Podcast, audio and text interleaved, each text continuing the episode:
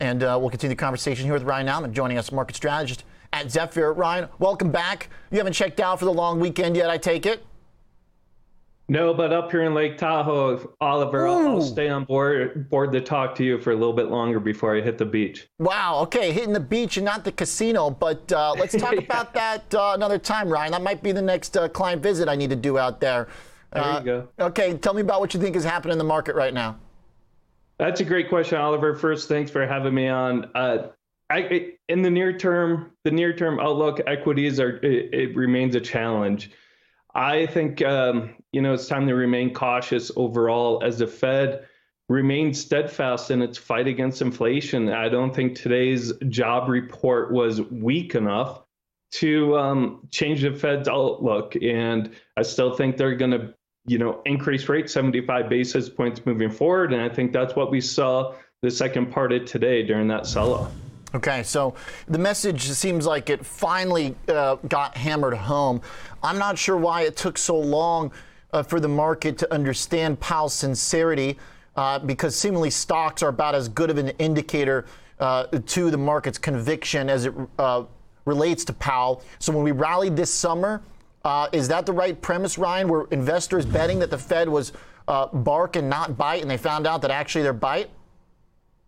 Yeah, I think that the rally we had earlier this summer was a bear bear rally, and markets thought the Fed was going to pivot, but that changed really in Jackson Hole when the Fed and Powell remained steadfast in their fight against inflation. And they, when you think about inflation, is still eight and a half percent. Sure, it came down a little bit, but there's still a lot of pain out there, and I think there's going to have to be more pain moving forward, unfortunately, to really get inflation down. But moving forward after the September meeting, I think we'll continue to get a little bit weakness in economic data, and that might start to stem the tide on uh, the Fed's hawkishness. Mm.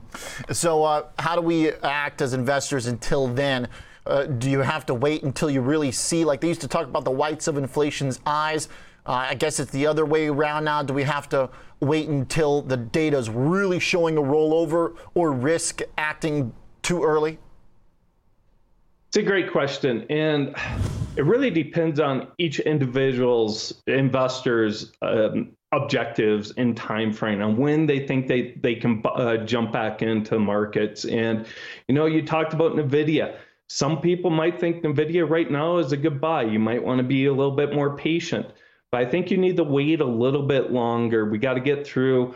Um, there is going to be pain ahead. And, you know, wait for a couple more CPI prints, a couple more PCE prints before we can really wave the all clear, all clear flag moving forward and um, before we can really jump in. Mm. So 75, you think is a go for September?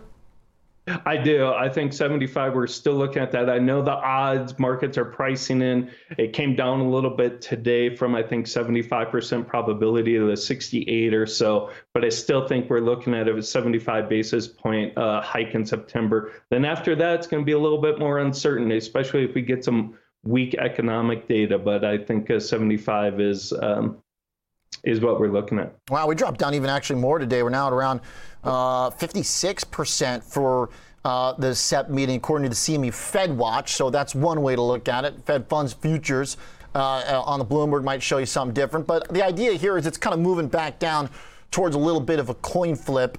Uh, but it on days where this happens, uh, a lot of it is coming from strength in the long bond market, where the short rates are pretty well pinned, which keeps that recession debate looming around us. Do you have a strong view, Ryan, on uh, whether or not the economic data itself, uh, the PMIs, the consumer activity, is that stuff going to deteriorate?